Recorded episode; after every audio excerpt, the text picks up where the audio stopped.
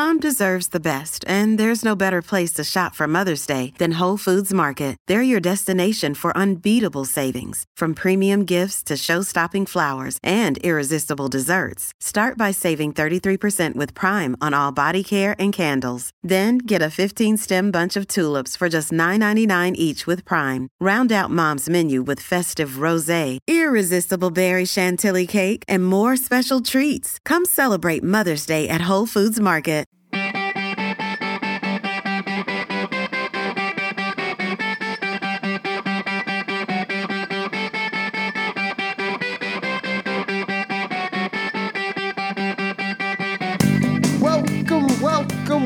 Welcome, everybody, to the Hockey Think Tank podcast brought to you by the hockeythinktank.com, a website for all players, parents, and coaches to go to get a little bit of education and a little bit of inspiration regarding the greatest game on the planet. What an episode we have for you guys here today. We are bringing on former Major League pitcher. He was the ninth overall draft pick of the Detroit Tigers in the 2009 draft. He played seven seasons of professional baseball with five different organizations. And now he is helping a lot of young athletes manage their money. What an awesome conversation this was the ups, the downs, the twists, the turns, and everything in between. Thank you so much to Jacob Turner for coming on the podcast with us. Before we do get over to Jacob, though, let's bring on the talent of the podcast Jeffrey, Jehu, Zoolander man himself, Lavecchio. Vex, what's up today, brother? I'm having a great day, bro. It's uh, we're recording this on Tuesday. You guys are listening on Monday or later, uh, but it's really cool. It's like Christmas break week, so I had, I think today I probably had like 16 to 18 college and junior players home, um, all in the gym. Yesterday I had 12 or 13.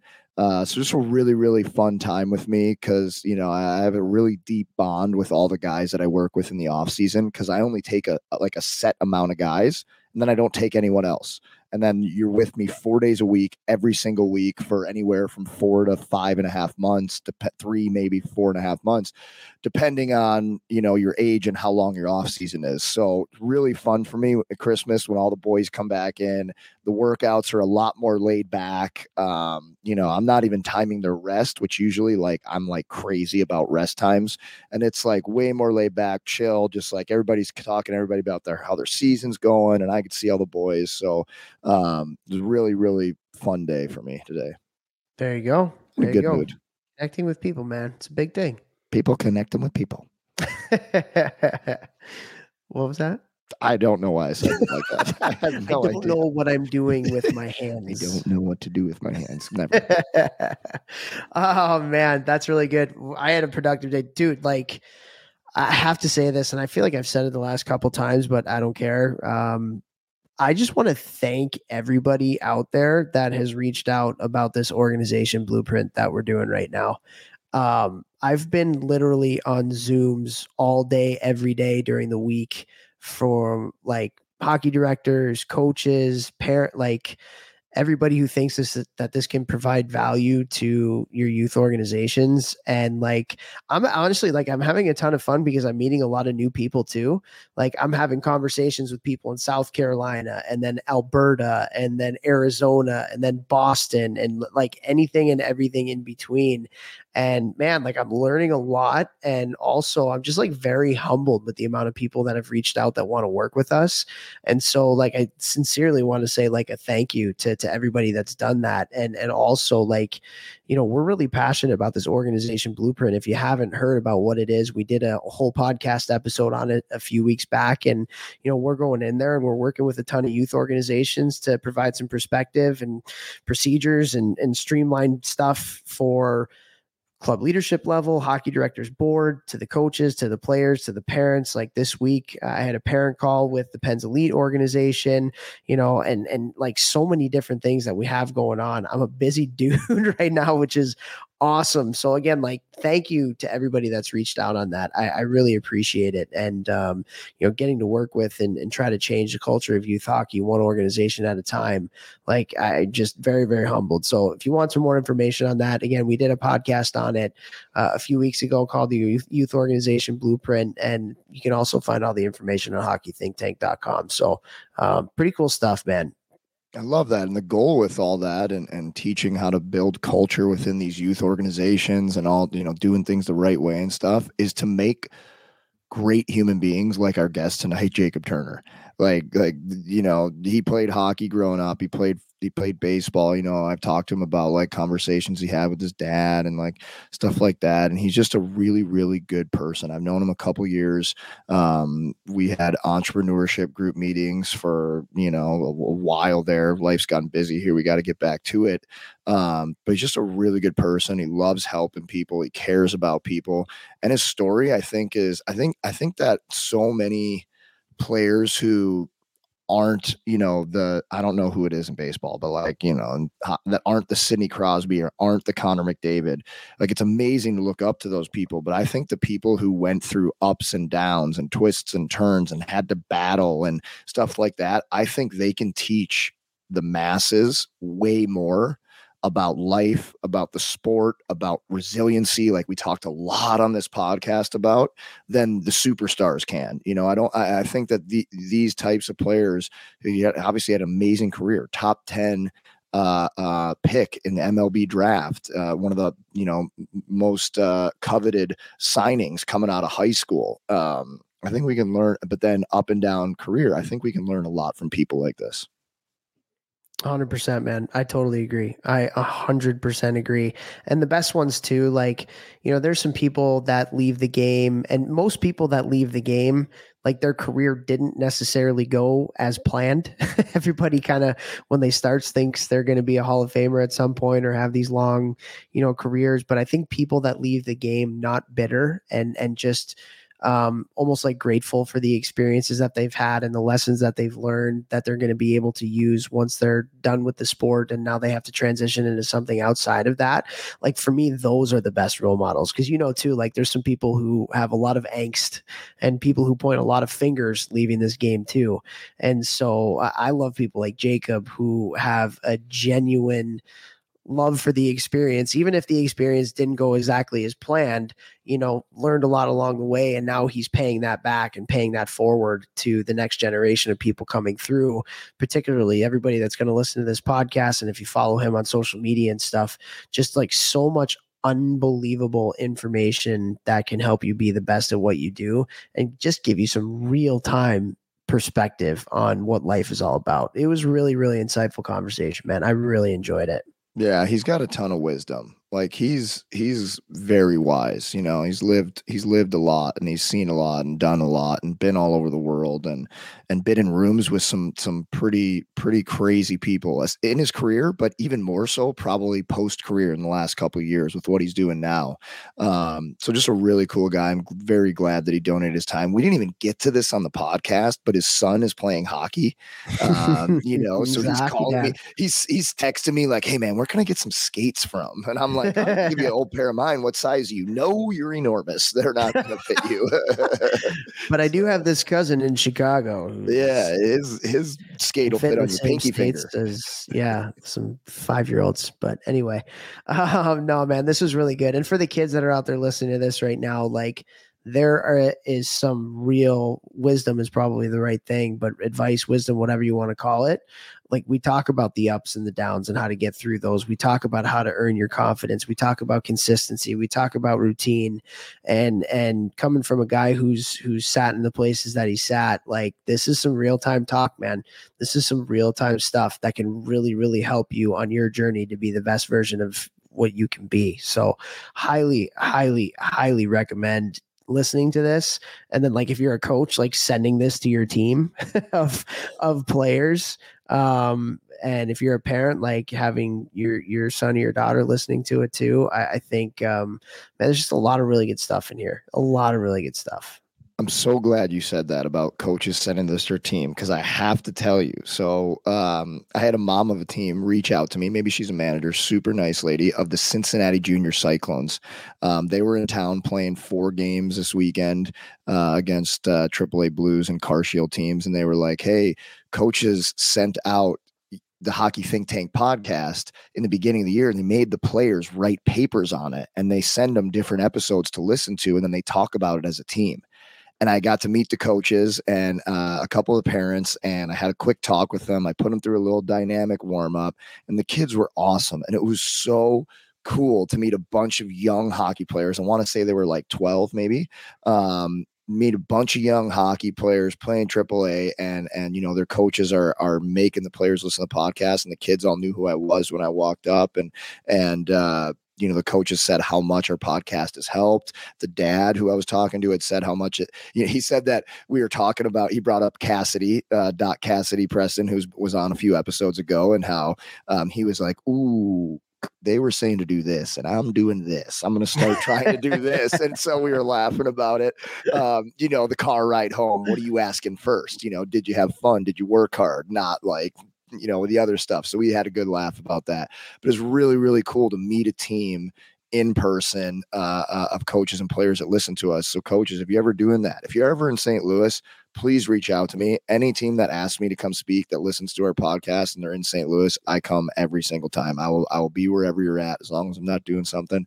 I'll come and meet you guys. I've had teams in my gym, whatever, you know. So I love that.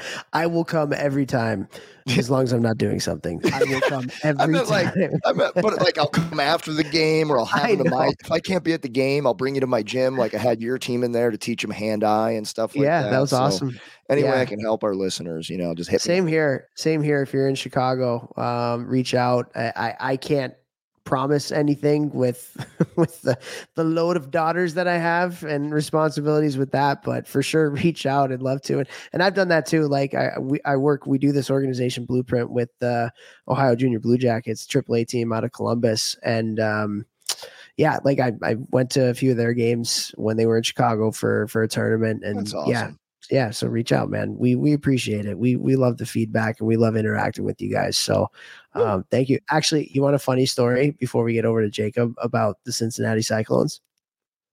So my first ever professional road game was in cincinnati. Oh, yeah. and so i had just finished my season at cornell. I signed with elmira in the east coast league. And my first ever game was at home, but then my first away game was in Cincinnati and it was fan appreciation night and it was jam packed. It was like sold out. And they have a sick arena that's like 10,000, 12,000 seats or something like that. Um, and they were really good that year. And so I'll never forget, uh, I go out for a four on four situation and there's a face off in our defensive zone. And I'm facing off against David Desharnais. You remember David Desharnais? Yeah.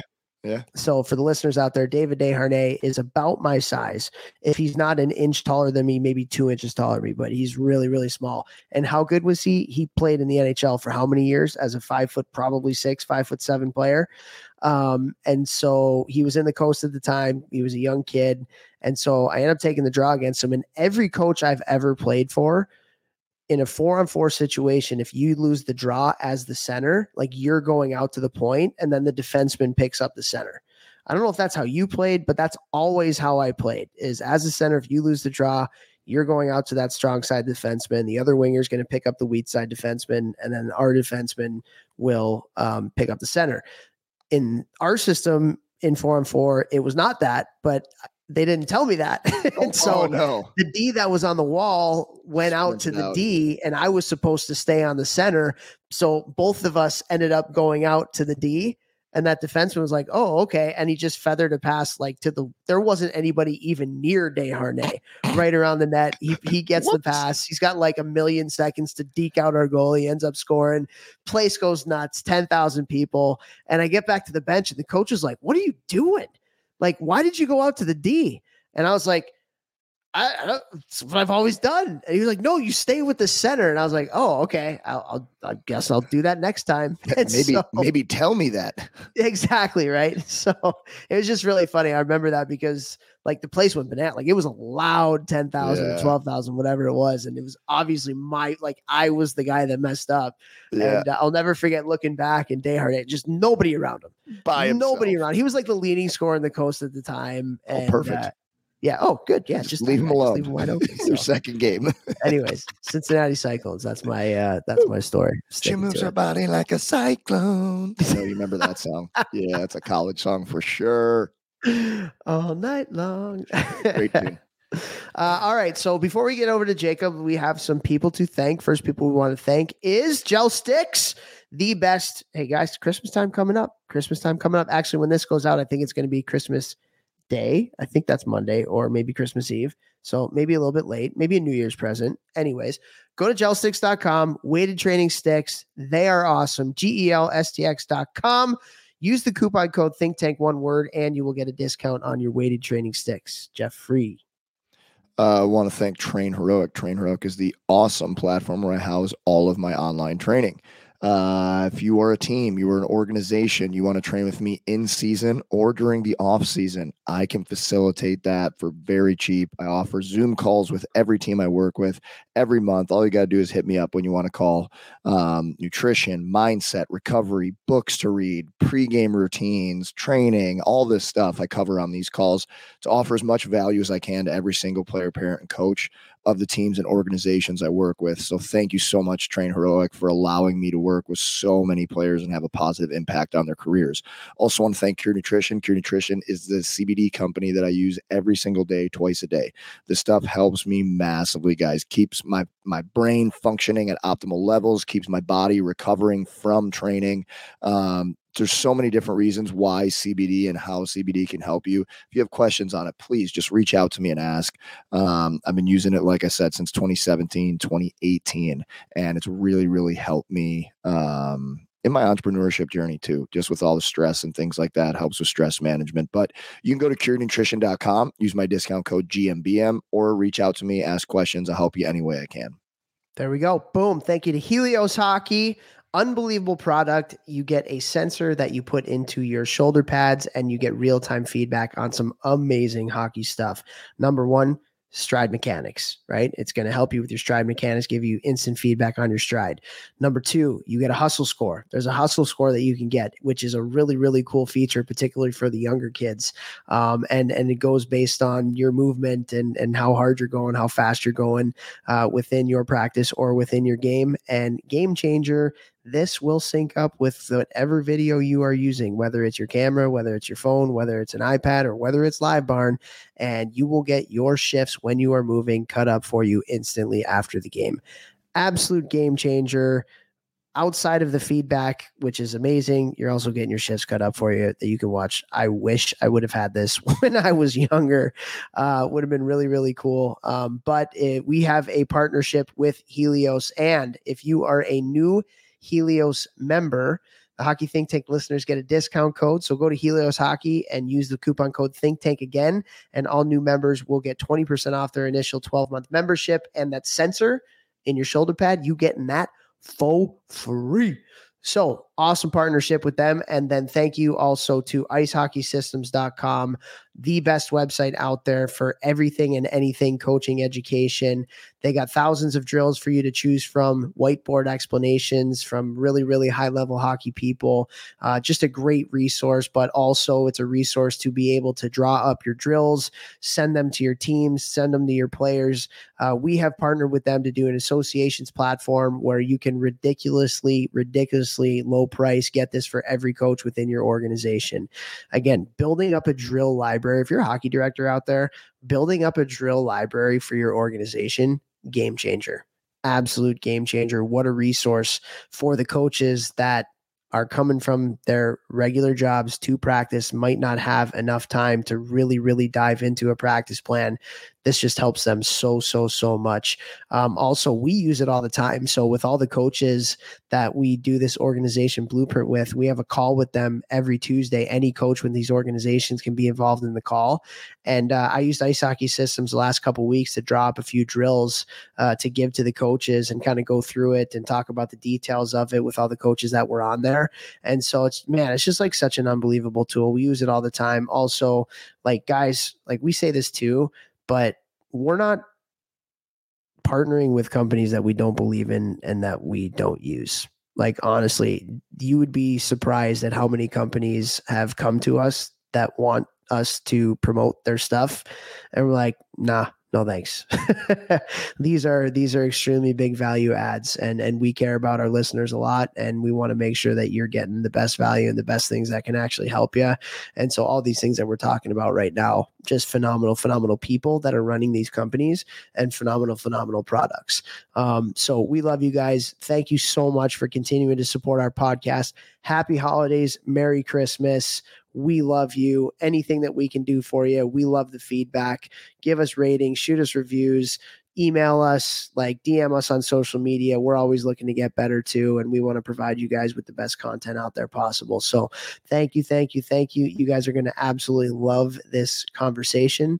So here we go with former Major League Baseball pitcher, Jacob Turner.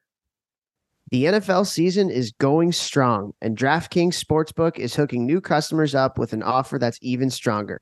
Bet five bucks on any game this week to score $200 instantly in bonus bets. And DraftKings isn't stopping there. All customers can take advantage of a sweetener offer every game day this October. Get in on the game day greatness. Download the DraftKings Sportsbook app now and use code THPN. New customers can score $200 instantly in bonus bets when you bet five on the NFL. That's code THPN only on DraftKings Sportsbook, an official sports betting partner of the NFL. The crown is yours. Gambling problem? Call 1 800 Gambler or visit www.1800Gambler.net. Please play responsibly.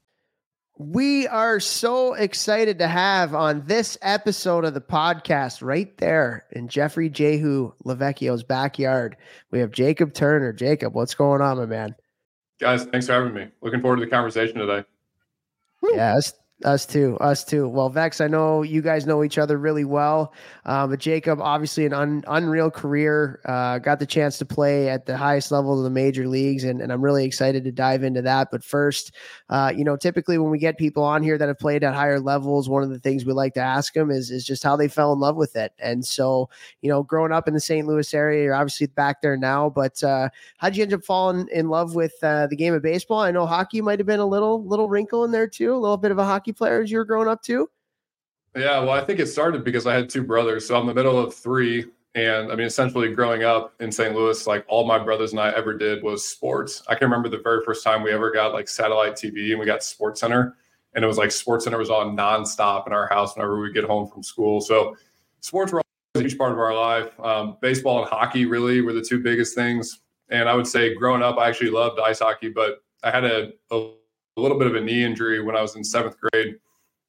And at the same time, I was kind of getting better at baseball. So my parents were kind of pushing me towards like, hey, why don't we stick to baseball? And it obviously ended up working out really well. I played, uh, I got drafted in 2009, 11 years professionally until 2019, and had a lot of ups and downs throughout that career. So looking forward to unpacking some of that. That's crazy, man. So you, you, like you mentioned, you got drafted early, but you you for what's the even word forego foregone did not go to college because you got drafted so high. Where'd you go to Vex. school, Tom? Where'd Vex. you go to school? What's the word, Vex? You uh, you googly, I believe. you you googly. Okay, gotcha. Uh, but you didn't end up going to college. I was wondering about that. Just kind of looking at at your journey there. How hard of a decision? Because I know you were committed to go to University of North Carolina, which is a huge baseball school. Um, but you decided to um, to go play pro. You know what what went into that decision, and is that a decision you kind of look back on now?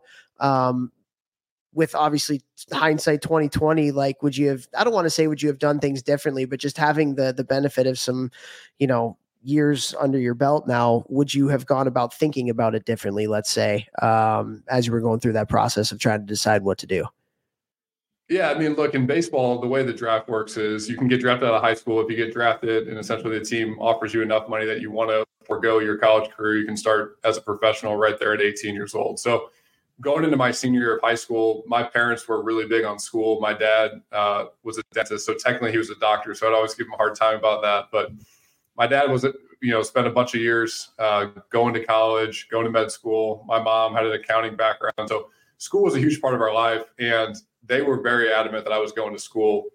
And I, I really wanted to go to school. Like North Carolina was an amazing school. Chapel Hill's a ton of fun. The baseball program was really elite at the time. And ultimately, I ended up having probably as good a year as I could possibly have my senior year of high school. And essentially, the Tigers just offered me enough money plus enough of a commitment on their end that I would get really significant opportunity with them that it was just too much to pass up. So that's how I ended up signing. And as I think about like the journey of me signing as an 18 year old, it's kind of wild to think about that you go from, I mean, I went from a high schooler with 120 kids, my graduating class, becoming a professional athlete, playing with 30 year old men two weeks later. And I don't know if I would go back and do it differently, so to speak. Um, look, there's certain things that college gives you that like I will never get. I did online college, so I never got like the college experience, so to speak but I also got this really unique life experience as an 18 year old where I essentially had to grow up really fast from the time I was 18 to 21 because while sports was still fun, it was a business, right? Like guys paid me millions of dollars to go out there and perform. They were expecting me to be a professional from the day I got there, even though I was just an 18 year old. What was that like? That that must have been pretty crazy. I mean, w- when you talk about it in in the way that you just did, you know, you're with your buddies in high school, graduating, and then all of a sudden you get this huge sum of money now in your bank account. You go from probably like hundred bucks in your bank account to a zillion times that. Um, but then also comes with it like the added um, pressure of being a professional athlete. You know, you're surrounded by people who potentially have families, and that's one of the things that a lot of young guys in in pro hockey see is like, you know, they come in there as a young kid, and all of a sudden they're fighting for playing time or they're fighting for spots on a team with with guys who have to feed their family by what they're doing, as opposed to doing it as a passion when you're a younger kid, right? And so, what was that transition like for you, and what were some of the biggest things that you learned?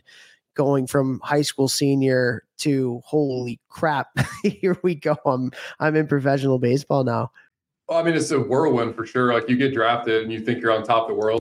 I mean, I know as an 18 year old, I thought I was the coolest person in the world. Like I just got drafted first or, or first round by the Tigers. Like I'm the guy, right? So I go to. Remember, I went to Comerica Park for two days, big leagues place, and they put you on the, the jumbotron. You feel like a big leaguer for two days, and then like on day three, you're at the spring training facility in Lakeland, Florida. For people that haven't been to Lakeland, Florida, it's when you're passing through from Tampa to Orlando, and it's the middle of Central Florida, and there's really nothing there. So I go there, and much to your point, Topher, I mean, I was surrounded by guys that were looking at me as like this 18 year old kid who signed for all this money. Like, is this guy going to come in and work hard? Is he just going to be entitled? Like, you essentially you have a target on your back, and I think that's one thing that people miss about professional sports. It's like it is a business and there are people that have been doing this for years by the time I got there, and they might be on their last opportunity, their last leg, and then they see this young kid come in as an 18 year old that signed for all this money, thinking like, okay, well, he's here to take my spot. And it's this weird dynamic where you're on the same team as people, but at the same time, much to your point, like there's guys there that are looking just to feed their family to make it to the next year. Yeah, that's such a weird dynamic in pro sports that that it's so interesting and and so within that i remember what Toph was saying there as far as uh, you know it's it's a, it's so different with the guys who have families the guys like you who are young and like all they're thinking about is is being a pro athlete and this is amazing. And the other guys it's like it's a lot more of a job as you get older and like you have to perform and stuff like that.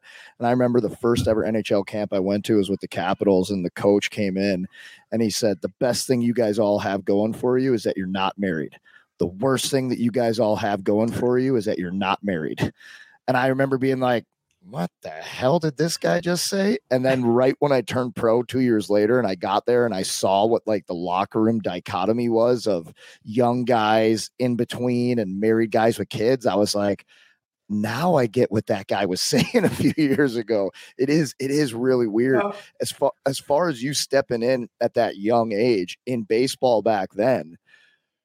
Uh, it was so interesting what you said. I went from like high school baseball to like the MLB.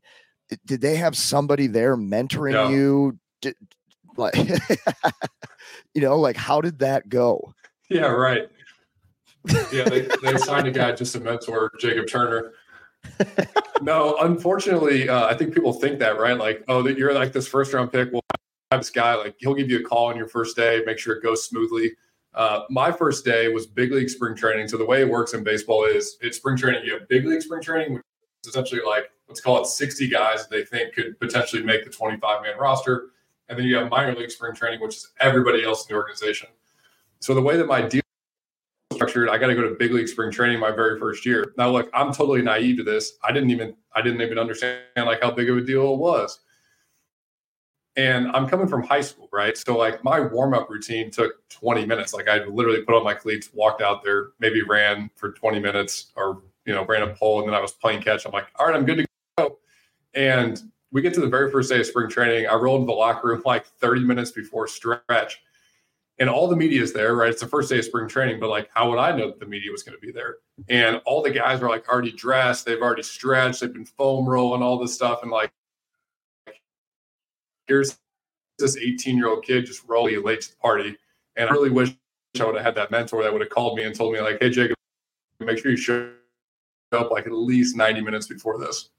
That's so wild, man. I like obviously times were different and now we like understand all this stuff, but it's like, dude, you were taking like function stats in Spanish 2 a month ago and and you have no idea reporters are going to be waiting for you and like, you know what I mean? Like it's it's so like now, I, I don't know how baseball is now, but in hockey now, like mentorship is like a really big deal and they'll keep guys towards the end of their career that are really good locker room guys who are really good at mentoring the younger players. And in the AHL, the league below the NHL, that's a really, really important role for the the pros coming up for their first couple of years of pro and those older guys to show them like this is how it is. Like you got to be, you got to live like a pro. You got to be a pro.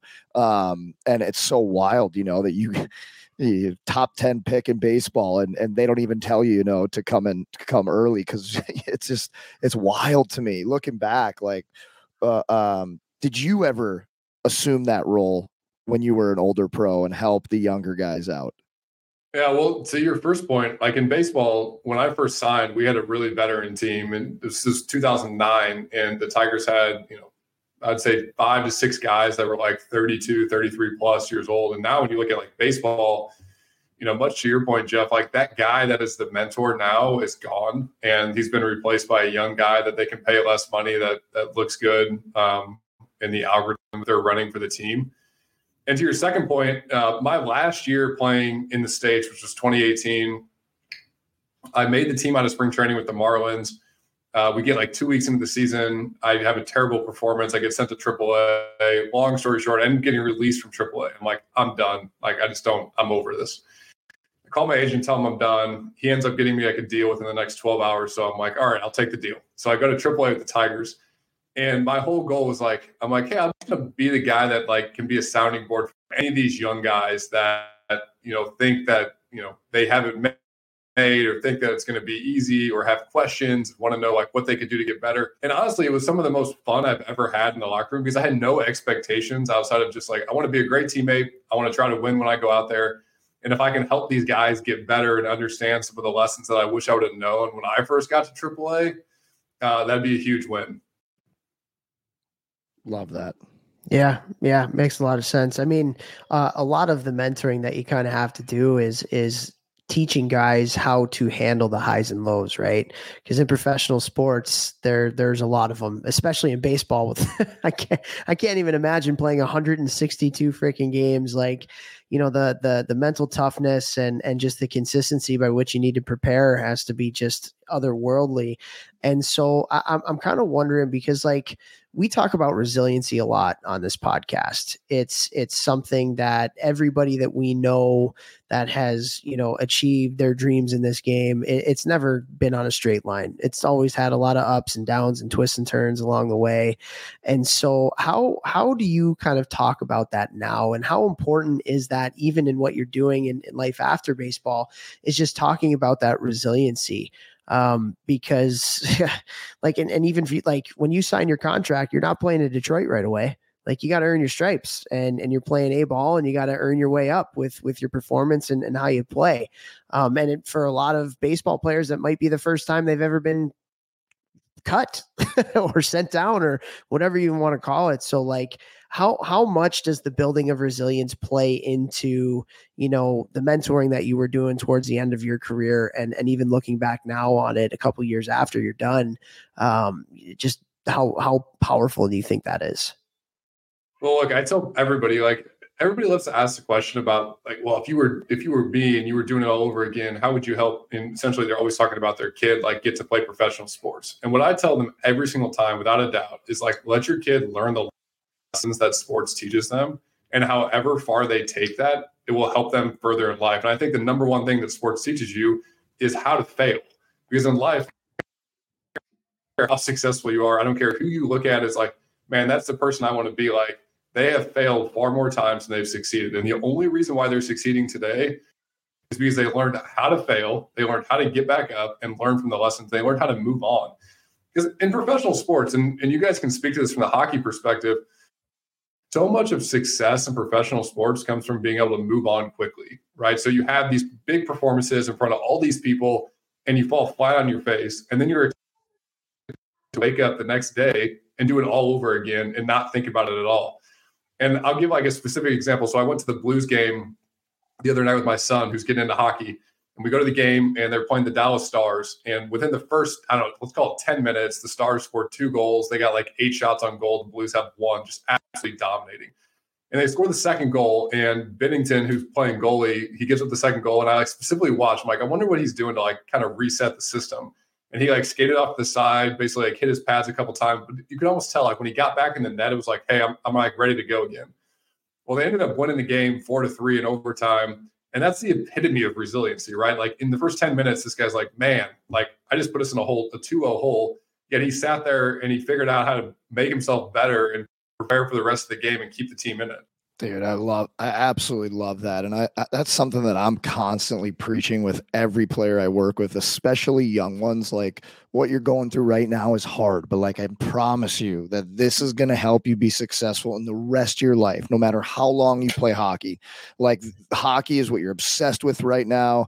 You know, you're embarrassed that you had a bad game or you got cut or this or that, but like keep going, keep going. Like I think that what you said right there is, probably the most important thing we could ever say on this podcast is that like ho- sports hockey there's a hockey podcast like they teach that they the, the most important thing is how to fail and turn it around right away learn from it move on like bam it's not the end of the world because in sports you got to practice tomorrow. You got to play tomorrow. You got a game tomorrow. You got a game in two days. You got to be able to rebound after your best performances and not get too high. And you also got to rebound after your worst performances and not get too low and still go out there and do your job.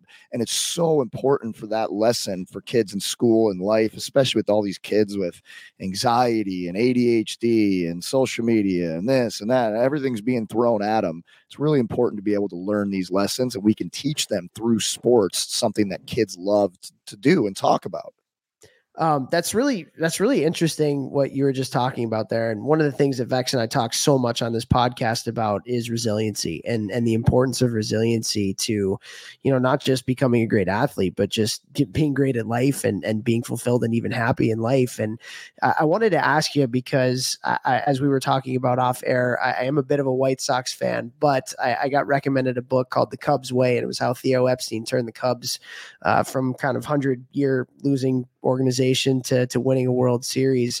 And the biggest part that I took out of this book, and I talk about this a lot when I do team building with with younger kids, is one of the first things that he did when he took over the Cubs is they kind of threw away the old scouting manual and the new one that they created one of the most important things that was at like the top of every single one of the sheets when they were looking to either draft or sign somebody what are three times that this person has dealt with adversity on the field and what are three times that this person has dealt with adversity off the field. And and I know you spent some time in Chicago with the Cubs organization, and so I, I kind of wanted to ask you, like, was that something that was top of mind when you were there? And and just like you know, even being a, a, mentor, as we were talking about, was that something that you would talk to the younger guys about just how important it was to get through the lows and how to get through the lows and that it's a part of the process, right? So, um, just just talk a little bit about resiliency and maybe a little bit of your time in Chicago and how that manifested there. Yeah, well, if you think about even the the success that the Cubs had in 2015 uh, when they won the World Series in 2016 was they signed Jake Arrieta. So Jake Arrieta um, won a World Series there. He won a Cy Young there.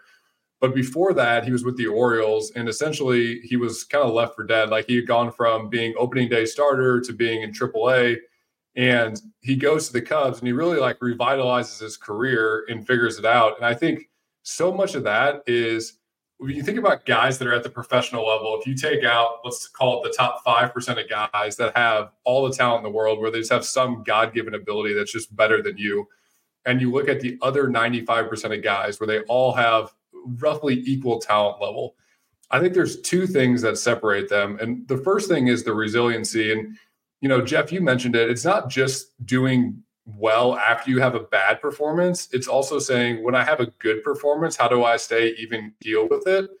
And really the second piece of that is confidence, right? So how do I create a routine that whether I have a great performance or whether I have a terrible performance, I can come back the next day. I can have that same level of confidence when I step on the field. So whether that routine is what you do before the game, what you do during the game, what you do in the biggest moment of the game, what you do after the game to kind of reset the system but having some sort of routine that allows you to really be consistent. And Max Scherzer um, gave me this line, and it's the most incredible line. But he said, "Confidence is a choice. Like when you come to the field every day, you get to choose if you want to have confidence or not." And I think it goes back to like if you can have that routine, you can walk to the field every day and, and choose to have confidence. So I'd be curious to hear from your guys' perspective on the on that hockey side, like what that routine looked like for you guys to be able to come to the the arena every night with confidence. It's everything, man. It's absolutely everything. It's very, very similar. I love what you said there too. Confidence is a choice because it, it really is. Confidence isn't something yet that you just have or you don't confidence is something and vex and i talk about this all the time. It's something that you earn through your daily routine and and the work that you put into to the skills that you have. Um and so yeah like and and this is something honestly jacob and i know you're working with a lot of people in in kind of like their transition sometimes into baseball and then probably out of baseball too but like it's almost a lesson that i've learned more since I've been done with hockey, where everything isn't so structured for you and people aren't coaching you and telling you what to do all the time and pushing you out of your comfort zone and stuff. I've really learned how important the routine is afterwards, especially as an entrepreneur when it's up to me. Like it's only up to me. I have no coaches, like I have no people to be accountable to like eh, eh, and so then you really learn about how that routine, but yeah, like for for us and Vex I'll let you talk about it too. Like routine is everything. It's absolutely everything. It keeps you accountable to what you do. It, it pushes you every day and without it like I would feel lost hundred percent. And and I would even take it further than like like just a routine. Like your routine leading up to games is what earns your confidence. Did I practice well this week with details? Okay, well, I did. So now I believe in myself. I know I did the right thing. So now I go into the game. If I ate well, if I slept well, if I watched my video, if I did my workouts, you go into games with more confidence because you did the work that earns the confidence. Like confidence isn't a pill somebody could just give you. You can't buy confidence. Like you earn it through your choices, you know? So I think that's for me, I think that's how you choose confidence. And I love, Jacob, what you said there too about like, okay, maybe I didn't get the result, but like I want to still have confidence built off of the good things I did in the game. And so this is an area where I help a lot of players. I do these calls and I do a lot of them. And what was really cool is I gave this exact speech that I have these calls with players all the time every week to TPH St. Louis, which I'm working with this year as their their head strength coach. And one of the guys that I told them about and used as an example actually came to the school today. He's a Division One commit. He'll be playing Division One hockey next year, um, and he plays in the USHL. He got traded earlier in the season, super down, lost all of his confidence, but he was judging himself on his results was always after a game, no matter how well he played, he was down on himself because he didn't score, didn't get an assist, was a minus, something like that. And all he was judging himself on were his results, and they weren't there at the time, which then made him play out of character. So now he's not doing the things he needs to to play well. So I was like, we need to completely reframe your mindset. Tell me the five things that make you your best. And Toph and I talked to uh, Dr. Cassidy Preston recently on our podcast, who's a big sports psychologist, about this. So I'll go over it quickly, but I got him to only focus on those and devoid of the result. If he didn't score, if the team didn't win, if he didn't get a point, I don't care. Judge yourself on these five things that make you your best you. Because on a long enough timeline, if you do those well and we know those get the results, you're going to get better results more often. But also, and this is how I think you can be more resilient to the outside world, is that he didn't get the results. The team lost the game. But if he did four out of those five things well, he can leave the rink with his head high, knowing, okay, I did these things that make me really good, really well. And it also gives you something to pinpoint right away. Ooh, but that fifth thing, I didn't do that well. And instead of losing confidence and like, why didn't I score? Why didn't I do this? you can pinpoint down, okay, I did this really well, which I need to do. I did this really well. Ooh, but I didn't do that thing well. So this week, I'm really going to focus on that. Now you focus on that during practice. Now you build your confidence back up to where it was before a bad game or whatever, right? And then it just becomes a positive feedback loop of continuing to do that instead of just did I get the points? Did I get the result? No. Now my confidence down. Now I won a game. My confidence is up. So instead of that roller coaster of emotions, you can be a little bit more even keel. I just think it's so important to have something that's totally in your control, like you talked about, Jeff. Like, what is something that I, I can focus on that no matter what the end outcome of this game is, I can control that result. And and Topher, to your point, I think it's the same way in business as it is in sports um, as an entrepreneur, like you're going to have successes and failures. And sometimes the best days you have are just the days that you just controlled the things you could control and you just let go of the things that were outside of it. Can you can you give any examples of the things you could control in your games that didn't have to do with results? Yeah, so for me, uh, some of the biggest routines that I had that helped to develop confidence for me was um, so for pitchers specifically, um, in between starts, we would throw bullpens. And bullpens are like a way to practice. So think about this in hockey as like you're practicing your shot and you're going out there. And I don't know about for you guys, but when, whenever I was practicing, it would be so easy for me to, let's say I have 25 pitches I'm throwing and I just nail 24 of them. But that 25th pitch, like I bounce the, the breaking ball. And then afterwards, all I'm thinking about is the one pitch I threw that wasn't good. And I'm not even thinking about like, dude, I just nailed 24 in a row, but like the 25th one, I missed it. And instead of that, like almost gamifying the situation and then walking into like whatever that practice setting was and saying, hey, what is the one thing that I'm going to work on? And the example that like I would give is like, hey, I want to just fully commit to every single pitch I throw. So like totally inside of my control. Like I can go 25 out of 25 on that. And it doesn't matter where the ball's going. I know if I fully commit to that, it's going to help give me more confidence when I step out there on the field. And ultimately, that's what is going to be the separator when I'm out there is like, can I actually commit to what I'm trying to do? So, anything that you can do, at least for me in a practice setting, that could kind of gamify the situation and leave me with the end result of like, no matter what I do in this situation, it's going to be good, um, was what I tried to focus on. Love that. I, I love what you said too about just like fully committing to every pitch you're going to throw. I mean, how powerful is that when I hear you say that? Because like it means you're in the moment. And and that is one of honestly like the hardest things to do nowadays is is to just live in the moment. For whatever reason we're hardwired to worry so much about things that happened in the past be anxious about stuff that hasn't happened yet in the future and and we don't focus on the here and now and and not even just focus but really enjoy the here and now and have grat- gratitude for the here and now. At the end of the day it's all we have is is the moment that's right in front of us. And so if we can find a way to immerse ourselves in what we're doing.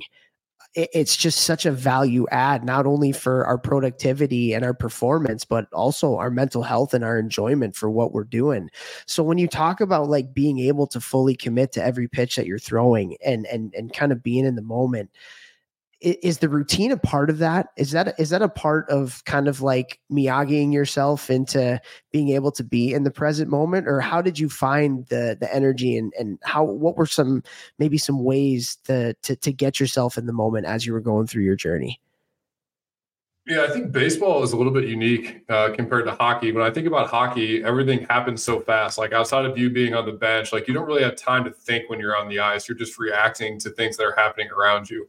Whereas in baseball, even when you're out there on the field, the game is so much slower. So you have this time in between every single pitch. So, like you throw a pitch, and there might be 15 seconds before you throw that next pitch. So, there's a lot of thinking that is involved with that. So, for me, it was mostly trying to focus on like, hey, what can I just consistently do over and over again? So, for me, like every time I would come set, I take the sign, I agree to the sign essentially, I take a breath, I set my sights on the target. And for me, like, one of my big things was like I would always aim small, right? So like instead of saying like I want to throw this fastball down and away, I'd be looking at like the string on the catcher's glove and be like, hey, I'm going to throw it towards that string on the catcher's glove. I'd take my breath and then I would go. So it was always consistent for me. So then no matter how good I was feeling that day or how bad I was feeling that day, I knew that like, hey, this is one thing that I can always fall back on.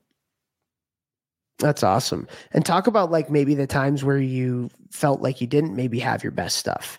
You know, you get out to the mound and, and you're playing in front of 50,000 people and you know, you you go through your your warm-up routine, you you go through your your bullpen session, you go out there, you're you're going through the first inning and you're like, "Man, I'm going to have to battle today."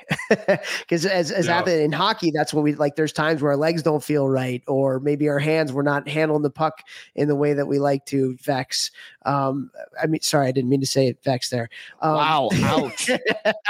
But true. um, but like there there are days where you just kind of know that you you're gonna have to gut through this one. Did you have those days in baseball? And then like when you if you did have those days, how did you how what was your mindset like to kind of get through that and gut through it? I think it goes back to again like trying to gamify the system, but this is something that really it was a challenge for me to figure out because for so long I wanted to, even though I knew that there would be days that I wouldn't have my best stuff, you always want to have your best stuff, right? Like you put in all the work and then you get out there and you're like, as a pro, especially when you're doing it so often, you can feel almost right away. You're like, man, I, I, I don't have it today. But I can remember some of the best games I had, some of the most rewarding games I had were those games that you don't have it and you grind through it and you make, you know, the end result ends up being, well, you keep the team in the game and that's, I think, where you really learn a lot about yourselves. So for me, what I would try to do is let's say I didn't have it that day, right? I have four pitches and maybe two of them are working. Okay, like let's just transition and use the two that are working rather than trying to figure out how I'm going to get three and four to work. Like let's just focus on the things that I can do today. Like what can I do to keep the team in the game, even if I'm not punching out seven or eight or 10 guys that night? I love that. And, and for hockey, for, for at least for me, and maybe Vex, it was for you the same, it was just like again kind of like the controllables but like if i didn't feel it i was going to compete like the one thing that i was going to do is i was going to compete i was going to win races for battles you know and i might not have had my best stuff like my legs didn't feel good or, or you know i wasn't making plays like i typically make um, but I was going to work and I was going to outwork the next guy. And, and we talk about that all the time, even from a recruiting standpoint, when I was coaching in college was like, you're not always going to have your, your A game, but what's your B game? You better have a great B game when your A game isn't there. And and by B game I mean your competitiveness and your streaks and and like your just ability to to do all the little things and the intangibles and stuff. Um and and, Probably and can't have a B game as an MLB pitcher though, because like, what are you what are you gonna do? Float them all in there? You know, like how do you how do you like load it? yeah, but you got to compete though. Like No, you you got to have that compete know. mindset. and You got to battle, man. But, Like, like, is yeah, that, but like, is that a all turn? So, dude, if you let's say an, an average MLB starter has thirty something starts throughout the year, like an easy thing that a lot of guys would say is like, I would say out of those thirty something starts a year, let's call it just thirty for easy math.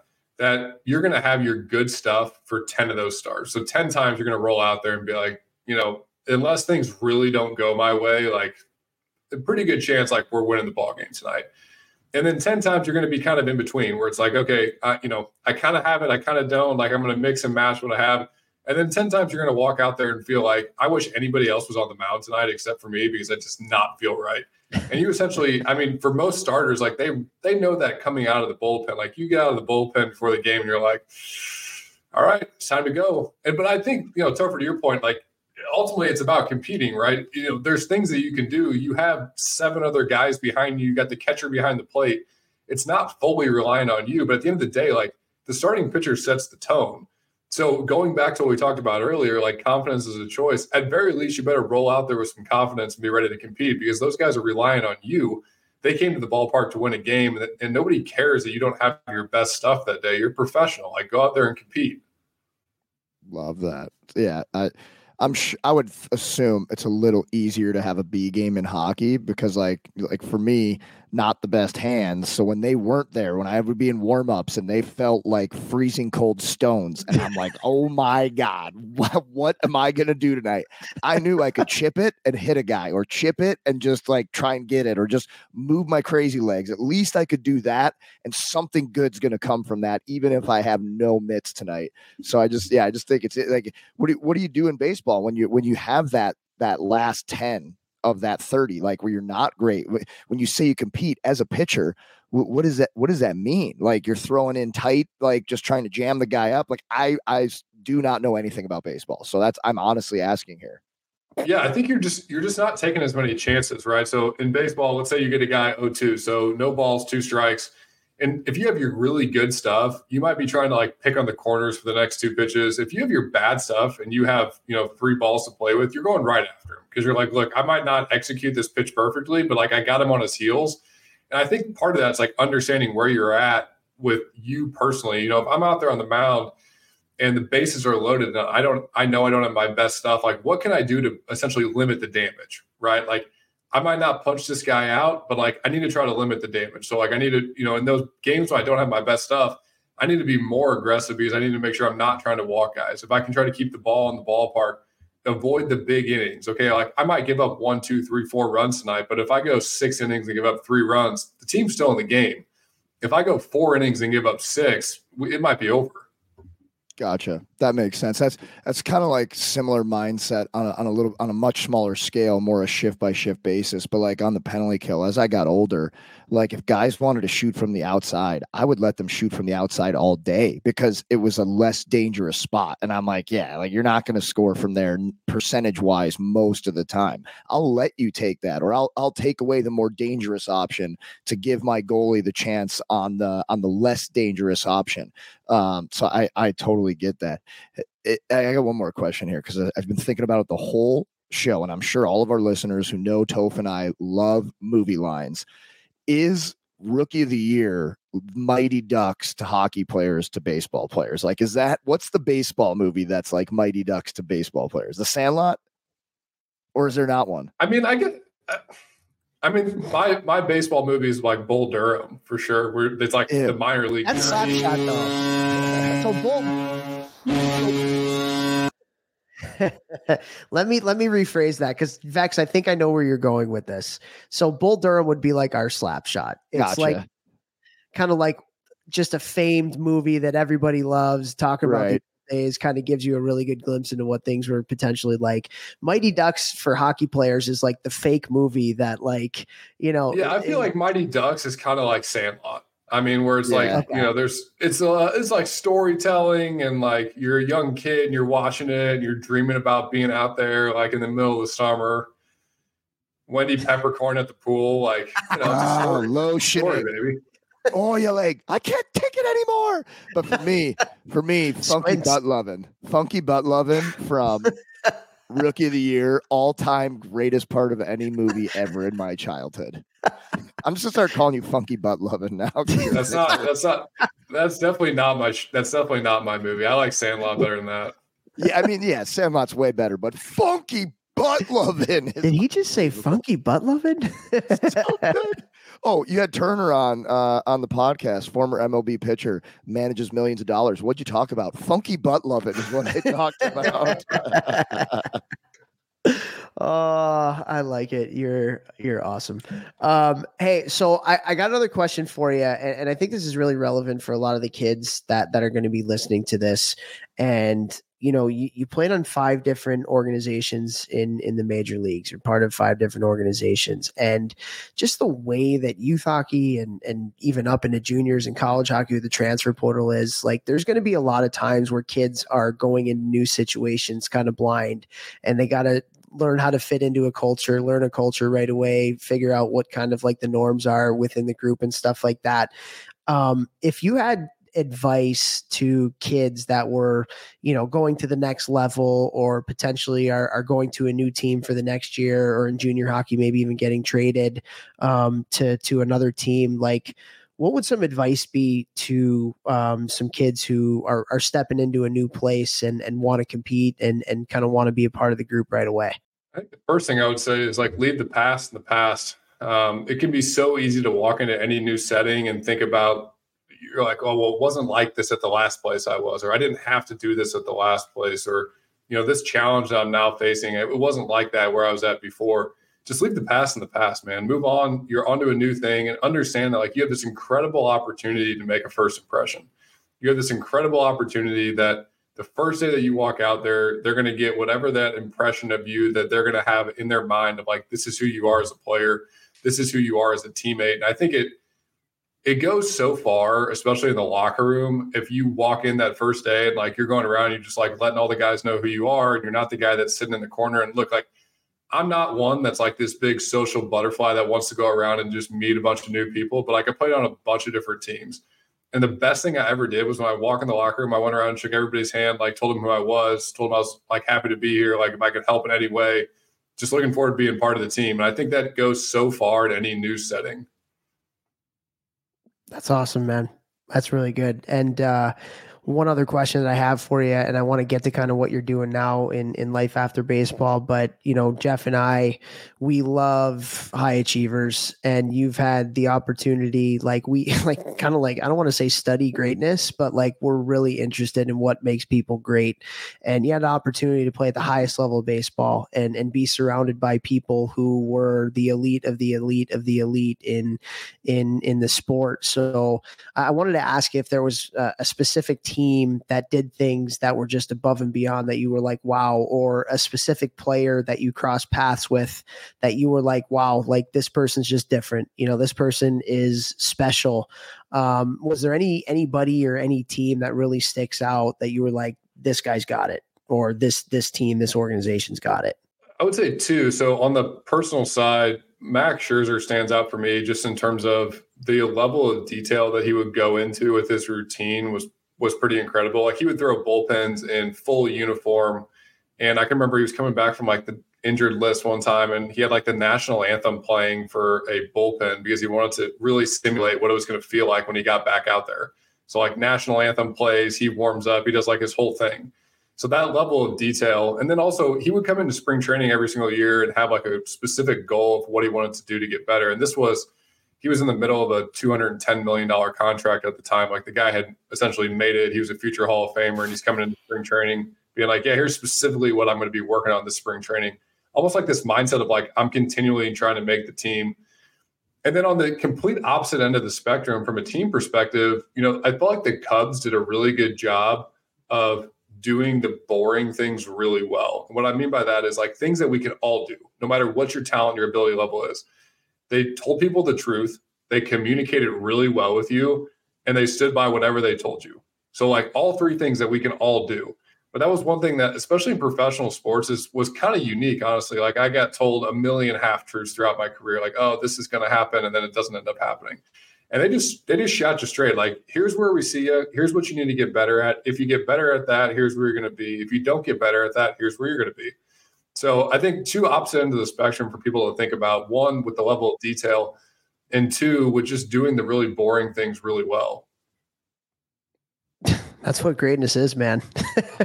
it's, it's, it's, preparation and doing the boring things well.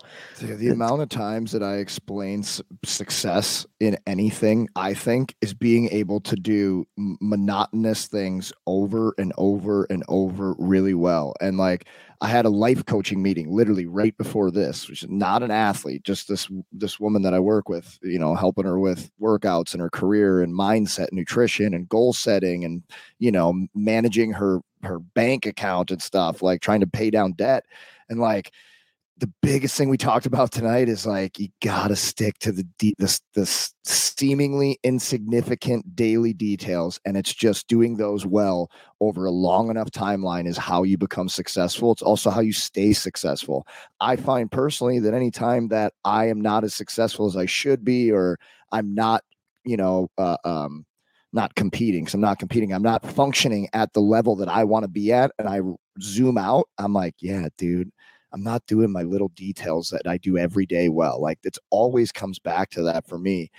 Um, can you give any examples on like the daily details that everybody could do, but they did it well? Can you give any for the listeners? Yeah, I think for them, it was just being really consistent. I mean, it sounds so cliche, but oftentimes it goes back to like what we talked about before, like having a routine. And I'll I'll use myself as an example. Um, one of the daily details that I do like every day is like I wake up in the morning and I go for a walk uh, super early in the morning and it helps me clear my head. And on like any one day, there might not be anything that really comes to mind where it's like, man, that like really changed my day, that changed my month, that changed my year. But over the course of 365 days, when you're out there walking at five in the morning in the darkness and you're just thinking about your thoughts and like what you're going to be doing that day and things that you want to accomplish, they start to compound on top of each other. And Jeff, to your point, I've been around a million successful people in my life, whether it's athletes or whether it's entrepreneurs. And literally, the one factor that they all have is they've just been willing to do the same thing for a really long period in time. Like, there's no such thing as like an overnight success. I joke in our business today when we help entrepreneurs, um, they'll tell me how successful they are, and they'll be like, "Yeah, I've been doing it 10 years." I'm like, "Oh, perfect. So you're just at the point of being an overnight success." um, because they've just been doing something consistently for a really long period in time. And that's what's so hard for people. They think that like they have to do something crazy. They got to go to the gym and just have this crazy Jeff LeVecchio workout. When in reality, like all they got to do is go to the gym on the days they don't want to for 30 minutes and do something. Something. But if they do do a Jeff LeVecchio workout, they will look like a Greek god. Especially on Train Heroic especially on Train Heroic. Vex, what about you? Even I can give a shout out to that. Vex, what about you? Like you asked Jacob the question, but like, and, and you even said yourself, there's, you know, you know when you're at your best and when you're not, and when you're not, you're not doing the little things. So, like, what are some of the little things that you need to do every day to, um, to be at your best? Yeah, for me, simple ones. Don't hit snooze on my alarm. I'm way better when I wake up when the alarm goes off right away. Like there's no doubt in my mind I'm in a better headspace. Like snoozing, I always feel like crap. So when I'm when I get into a lull or something, I usually look back and okay, I'm snoozing my alarm two or three times. I'm not getting up to where I need to be. For me, also, I'm not making my workouts a, a, a very high priority in my day. Obviously, when I played, that wasn't a problem at all. That was like I was so dialed in but now, as an entrepreneur and you know having two businesses that that I'm growing both of them at the same time, online and in person, um, and then you know even maybe even another one like social media, as that's like kind of a business now for me too, a little bit in a sense. I have a lot going on, and sometimes I'll be like, okay, well, like I'll just shorten my workout today because I have to do this. But always when I go down that path, I get upset with myself. And I also realize like I don't feel like I'm functioning as high as a level because I know I like cheated at something. And that like really gets at me. And and it kind of starts this like negative spiral. So I gotta stop, I gotta nip that in the butt right away. And it's just like for me, it's like little details that don't allow me to function as well. Not eating enough, not drinking enough water, not getting in my full workout, getting in enough of it, but like for my like physical health, but for my confidence and stuff, I need to be doing what I like to do. It helps me with that and not hitting the snooze button. For me, those simple ones, like if I can go back and just address those, the rest of my day just keeps going along on the right track. Are there ones for you that you've noticed, Toph, where where these are kind of things that not not non-negotiables, but like if I do these, I'm way better. Yeah, I think for me, one really, really big one is planning the night before what I'm going to do the next day. Um, if I don't do that and I show up at my desk when it's time to get stuff done and I have to figure out what I need to do that day, I'm already way behind. And then, yeah, it's a spiral, man. It's a spiral because then you're like, ah, I didn't do this. And then you don't feel as confident in the day. And then it's much easier to get distracted for things that you need to do. Um, and, and so for me, a big one, I learned this one from Craig Ballantyne, like make your to-do lists and, and, and plan the night before for the next day. For me, that's a really, really big one. And um, and and another one is just like being present with my kids. Like when I have other things on my mind um, and I'm not present with my kids, that just really affects my mood because kids, Jacob, as you know, like it, that they're wild cards, and you know there's going to be challenging moments every day with them, and like um so i think really kind of like putting the phone away and and trying to compartmentalize and really being present with my kids is another thing that is is big for my me- mental health honestly. Um, so planning the night before and, and trying to be present with my family those are those are big ones for me. Um, all right well let's transition to what you're doing now jacob. And and you know you're you are you're a mentor now and you're helping a lot of people.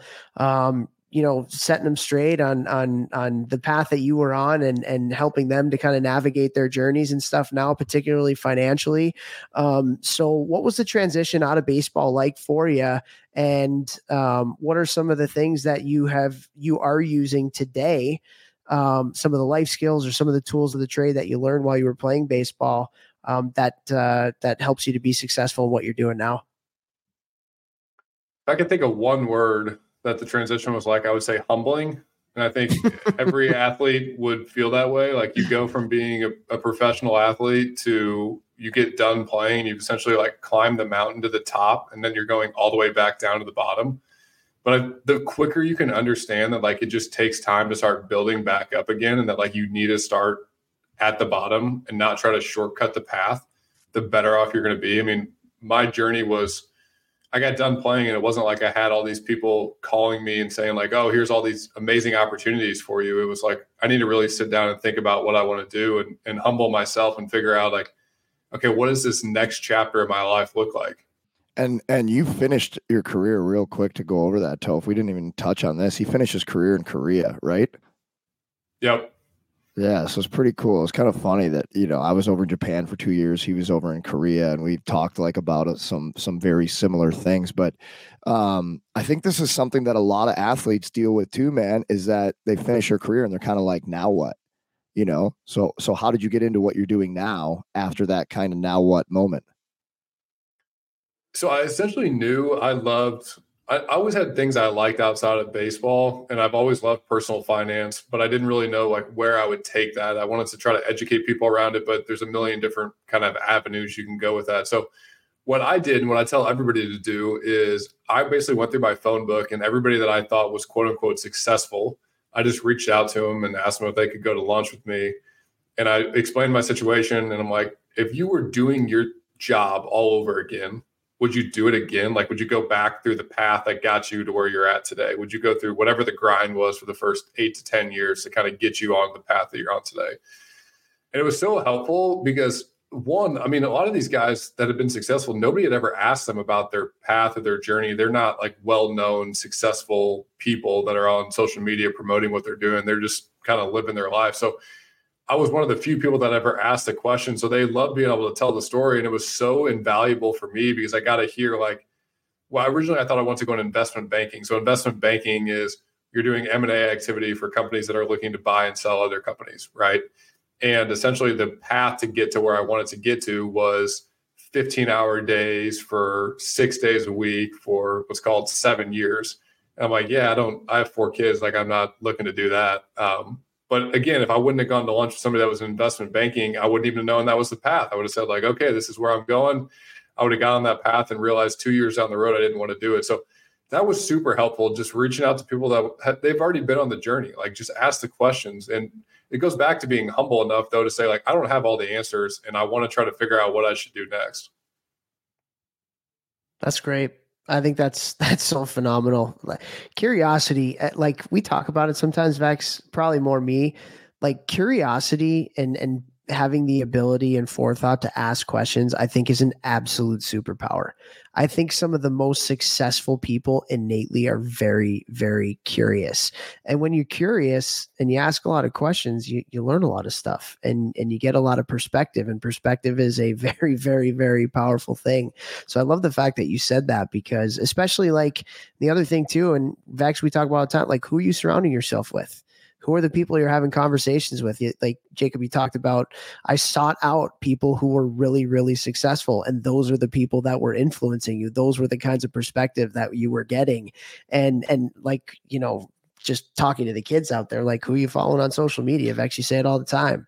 Like that's a conscious choice. Confidence is a choice. It's also a choice of the information that you're taking in and the perspective that you're getting as well. Um, and so that's that's I think that's awesome. I, have never really heard anybody kind of talk about it in that way. And uh, like just like I guess what what did you learn from all these successful people? Like what, what was something that you took out of all those conversations? Because like there's not one way to be successful, but there's certain trends or there's certain patterns or there's certain things that successful people do. Um, what did you learn in that process of of kind of talking to a lot of those people? The biggest thing I learned was I didn't want to sacrifice one game for all the other games. What I mean by that is I didn't want to sacrifice this worldly game that we all have in terms of like being quote unquote successful, which usually has something to do with your financial situation. And I saw all these people that I'd reached out to that were quote unquote successful. And typically that was like some form of financial success because I could see it. And when I talked to them, I realized that not every single one of those people I would want anything to do with their life because you can't have the good without the bad. And what I learned through that was like, okay, so I'm I'm watching these people, they've won the money game, but because they've won the money game, they've essentially sacrificed everything else in their life.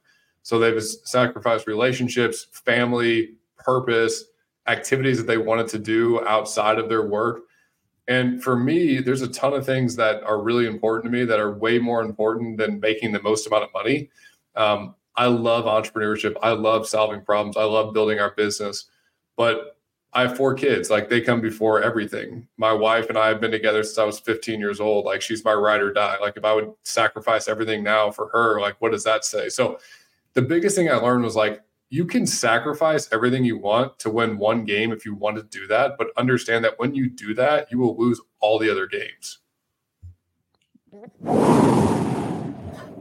oh, he's doing the Zoolander mind blown. wow, that was knowledge bomb right there. Thanks for dropping that on us. I love that.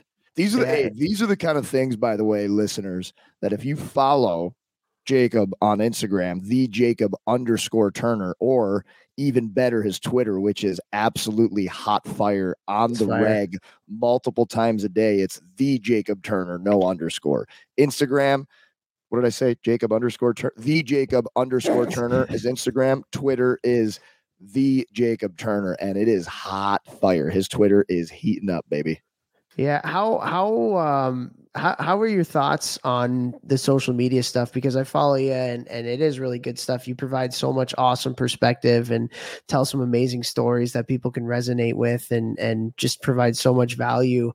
Um how how has that been for you, your journey? Because Vex and I both have had different journeys on social media, and we'd like to think that we're providing some positive value for people. Vex, I don't know if people know this. Actually, no, I know everybody knows this because he says it every podcast, but he has a blue check mark on uh, on Instagram. Yo. but um, how have you kind of taken to social media and used that to kind of amplify some of the positive things that you're doing and some of the messages that you've learned and stuff like that? Has that been stressful? Has that been been fun? Like, what's your kind of social media been like? Your experience? Well, I used to I used to really despise social media because when I was playing, I had a Twitter account. I don't think I really ever had an Instagram account, but I had a Twitter account. And when you're not doing well, as you can imagine, the comments on your Twitter are not good. So for a while, I just like deleted all social media. I'm like, I can't take this. I'm not going to be able to perform. I don't need like Johnny in his basement telling me how I hung the three two breaking ball. I know I hung the three two breaking ball, Johnny. Um, but I do remember we used to at the when I was with the Nationals. Um, one of our things that we used to do on the road was we'd have people go up to the front and read mean tweets, which is like what Jimmy Fallon used to do, which was pretty funny because they would like read mean tweets about you had to read mean tweets about yourself.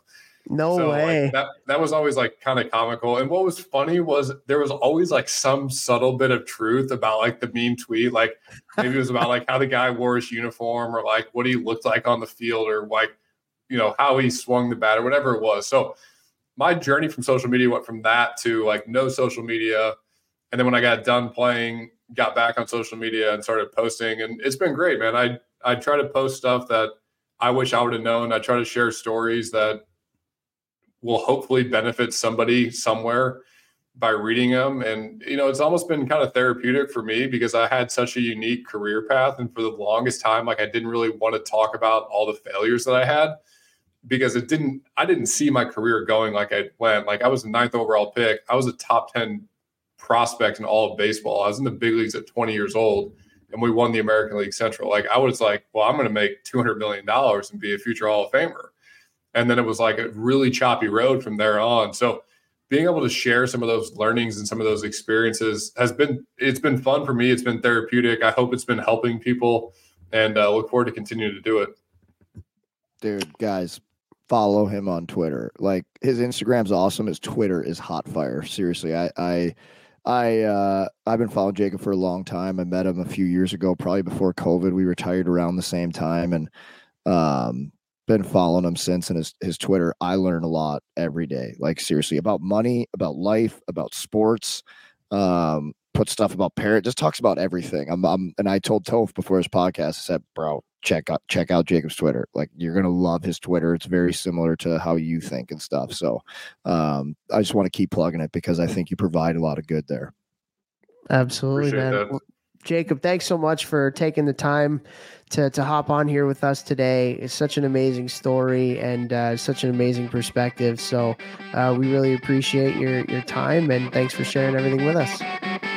Thanks, guys. Appreciate you having me.